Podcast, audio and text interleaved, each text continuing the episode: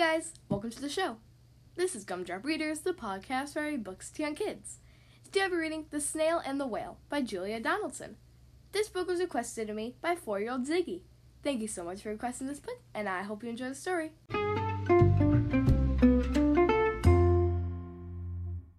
Okay, here we are on page one.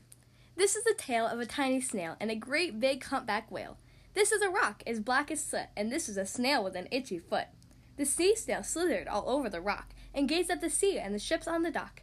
As she gazed, she sniffled and sighed, The sea is so deep and the world is so wide. How I long to sail, said the tiny snail. These are the other snails in the flock, who all stuck tight to the smooth black rock, and said to the snail with the itchy foot, Be quiet, don't wiggle, sit still, stay put. But the tiny sea snail sighed and sniffled, then cried, I've got it, I'll hitch a lift. This is the trail of the tiny snail, a silvery trail that looped and curled and said, Lift wanted around the world. This is the whale who came one night when the tide was high and the stars were bright, a humpback whale, immensely long, who sang the song with a who sang the snail a wonderful song of shimmering ice and coral caves and shooting stars and enormous waves. And this is the tale of the humpback whale. He held it out to the starlit sea and said to the snail, Come sail with me. This is the sea, so wild and free, that carried the whale and the snail on his tail to towering icebergs and far off lands with fiery mountains and golden sands. These are the waves that arched and crashed, that foamed and frolicked and sprayed and splashed the tiny snail on the tail of the whale.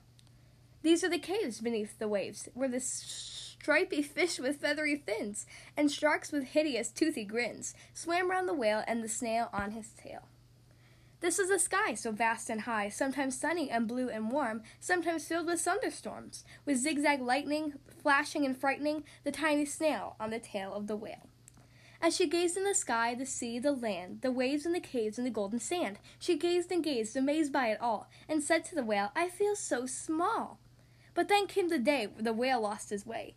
These are the speedboats running a race, zigging and zooming all over the place, upsetting the whale with their ear splitting roar, making him swim too close to the shore. This is the tide slipping away, and this is the whale lying beached in a bay. Quick, off the sand, back the sea, cried the snail. I can't move on land, I'm too big, moaned the whale. The snail felt helpless and terribly small. Then, I've got it, she cried, and started to crawl. I must not fail, said the tiny snail. This is the bell on the school in the bay, ringing the children in from their play. This is the teacher holding her chalk, telling the class, sit straight, don't talk. This is the board, as black as soot. And this is the snail with the itchy foot. A snail, a snail! The teacher turns pale. Look, said the children, it's leaving a trail. This is the trail of the tiniest snail, a silvery, silvery trail saying, Save the whale. These are the children running from school, fetching the firemen, digging a pool squirting and spraying to keep the way cool, whale cool. This is the tide coming into the bay, and these are the villagers shouting hooray, and the whale and the snail travel safely away. Back to the dock and the flock on the rock, who said, How time's flown, and how have you grown? And the whale and the snail told their wonderful tale of shimmering ice and coral caves, and shooting stars and enormous waves, and how the snail, so small and frail, with her looping, curling, silvery trail, saved the life of the humpback whale. Then the humpback whale held out his tail, and on crawled snail after snail after snail. And they sang to the sea as they all set sail on the tail of the gray blue humpback whale. The end.